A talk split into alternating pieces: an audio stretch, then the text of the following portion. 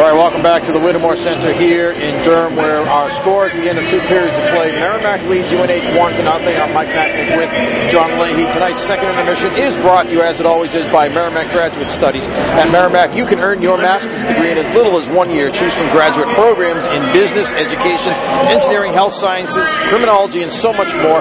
Visit merrimack.edu backslash graduate. That's merrimack.edu backslash graduate today for all the details. Well, the Warriors lead the Wildcats here one to nothing after two. Griff Jeska joins us, a transfer student from UMass to Merrimack here. We'll have, we'll have two more years of eligibility to play starting next year. First of all, Griff, uh, first two periods here uh, of play. Uh, early goal from Mike Babcock, uh, two minutes into the game. Uh, you guys came out strong in the first few shifts. Uh, since then, really, Drew Vogels has, has stolen the show.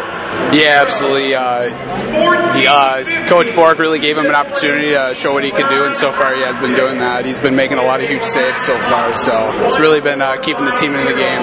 Yeah, what are, what are your thoughts on the game in general? You know, it seems like, uh, uh, you know, Power play, I'm sure you guys would like that to be a little better, especially with the five on three not being able to score. Same time, credit their goalies made some pretty good saves too. Uh, your penalty kill has been obviously perfect and, and gotten a, good goaltending on, on the, the, other side of things. But uh, what do you like, and what, what, do you guys need to do better? Uh, I've really liked our penalty kill so far. Uh, we really stepped up and uh, made some improvements on that, and uh, as well as our our just our puck movement and our battling like along the walls. We've been really in, working on that in the week week, and I think that's been uh, a big difference maker for us in this game. Speaking of the penalty kill, it seems like maybe you know an extra focus. It always is, I think, for the teams that don't play on a bigger ice surface like this to come in here. Uh, seem like maybe a focus is trying to make sure you know you don't stray too far, right? Staying inside the dock. Seem like you guys have a real tight box out there on the penalty kill. They're not able to get very many pucks in there. You know, the high percentage scoring areas. Yeah, absolutely. You can't really get caught out uh, like along the walls on this. You can't be too ultra aggressive, especially against this team since the ice is so big. It's the biggest in hockey, so definitely don't want to get caught. How about on the offensive side of things? Uh, do you guys, you know, what have you guys been talking about? What's, what's Coach Borek and the staff been talking about? I mean, do you want to make more use of the ice that's out there when you're on the offensive side of things? You have the puck in their zone. Uh, at the same time, they, they probably want you to keep the puck out there along the perimeter. Well, I think the biggest thing is just uh, make sure you win in the battles along the walls and just moving the puck to the open guy. You know, like just keeping it simple. That's the biggest thing. You uh, you come to Merrimack from UMass. Uh, what went into your decision to come here? Was it uh, was it academic based, or did the hockey factor factor into it? Uh, what were the uh, circumstances there? Uh, I think it was basically everything. I mean, I was looking for a coach who was going to give me a fair opportunity to show what I could do, and I really liked what Coach Borek was saying and what he was selling with the program here. And I overall just really liked the school, and I wanted to stay in the Hockey East Conference for sure too. So. What's your major and how'd you decide on that? Uh, communication and media. So. All right, so you're going for our jobs. I get it. exactly. well, yeah, we, we better be uh, fearing for our lives here. Anytime a communications major comes up here, we worry. Hey, I'm coming for you guys. Don't worry about it. do you get a chance to work any of the games? I know Tyler Drevich in particular. He's done some games, some of the some of the other sports. Uh, do you do some of that as well? Uh, I'm getting groomed for it. You know, he's been keeping some uh, empty promises for me. Like one time, he was just like, "Yeah, Griff, I'm gonna let you go on Sunday," and then like Sunday morning, he was he texted me, "Yeah, Griff, I can't let you do it today." So, you know, hopefully I get my shot. You know, we'll see what happens, and hoping for the best with that. next year you get Division One coming, right? The whole athletic department going to Division One, so you got some more of those, uh, you know, bigger name schools coming into play. Yeah, I think it's overall just very good for the school. I think uh, it's going to keep uh, improving the school overall academically and the sports side too. And I'm really excited to see what happens with that. You are from Wisconsin. You came east. How, how did you decide to come east to play your college hockey? Well, I mean, it's really hard to turn down the Hockey East Conference. I mean, arguably, it's the best conference in the country for hockey, and I really like uh, the tradition it offers and the legacy it has, and just overall, just just like the first class, it offers like the whole experience. So What, what's your hometown of Wisconsin? What's it near? What's the nearest big city? So I'm from Muskego, Wisconsin, which is about 20 minutes south of Milwaukee, and then probably about an hour and a half from Chicago. Yeah. Okay. So growing up, were you a Badger fan? Absolutely, yeah. you get the Badger fa- games and so on. Yeah, I mean, obviously I'm not a Wisconsin Badger hockey fan anymore, but I still root for like their football team and basketball team. Obviously, I'm still a big fan of those sports for sure. We, have been out to Wisconsin twice, and uh, that's a great facility, the Kohl Center out. Yeah, it's. Uh, I mean, it, like I said, it's first class, and I think that's where Merrimack is going to be heading eventually with this move to D1. So, so not only you know, as you mentioned, you know, Merrimack has played out there. Wisconsin came in last year for homecoming. They should be coming back next year. So you become eligible next year. You'll get to play against the Badgers. Very excited for that. uh, well, I believe if I'm right, ten goals in two years there at UMass. Uh, so you got that coming in. You know, certainly uh, describe yourself as a player for the folks who are looking forward to seeing you play next year. Oh well, I pride myself in being a 200 foot centerman, meaning I like to. I take pride in playing very well defensively and offensively.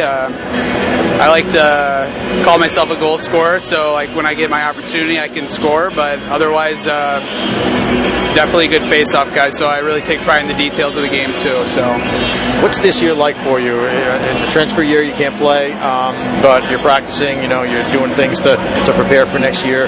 Is it difficult? I imagine it has to be. But what are you doing to try to you know keep your your head in the game, stay positive, and get ready for next year? Yeah, uh, at times it's uh, mentally tough, but I knew what I was getting into before the season started, and I talked to Coach Borek about it a few times this year. So, and this must uh, be the first time for you in a long time that you haven't played a game this season, right? Exactly, and uh, I mean overall throughout the year, I work out around like six days a week, and I'm obviously still practicing with the guys, so I'm definitely getting a lot of improvement in my body wise and just my conditioning too. So, just gonna hopefully take that into my game and make those improvements. So. Well, score here at the end of two periods. It's one nothing Merrimack. Uh, we were talking with Griff Jessica, his transfer from uh, UMass, uh, Wisconsin native coming to play at Merrimack, who'll be uh, able to play next year. I'm trying to think back. I'm not sure if there's been any, anybody else. If there's been anybody else from Wisconsin who's played for Merrimack. Do you know? Uh, I don't think so. I know there's been players obviously from Minnesota. You know, as recently as last year, Jared Colquist, for example. Uh, you know, some other folks from you know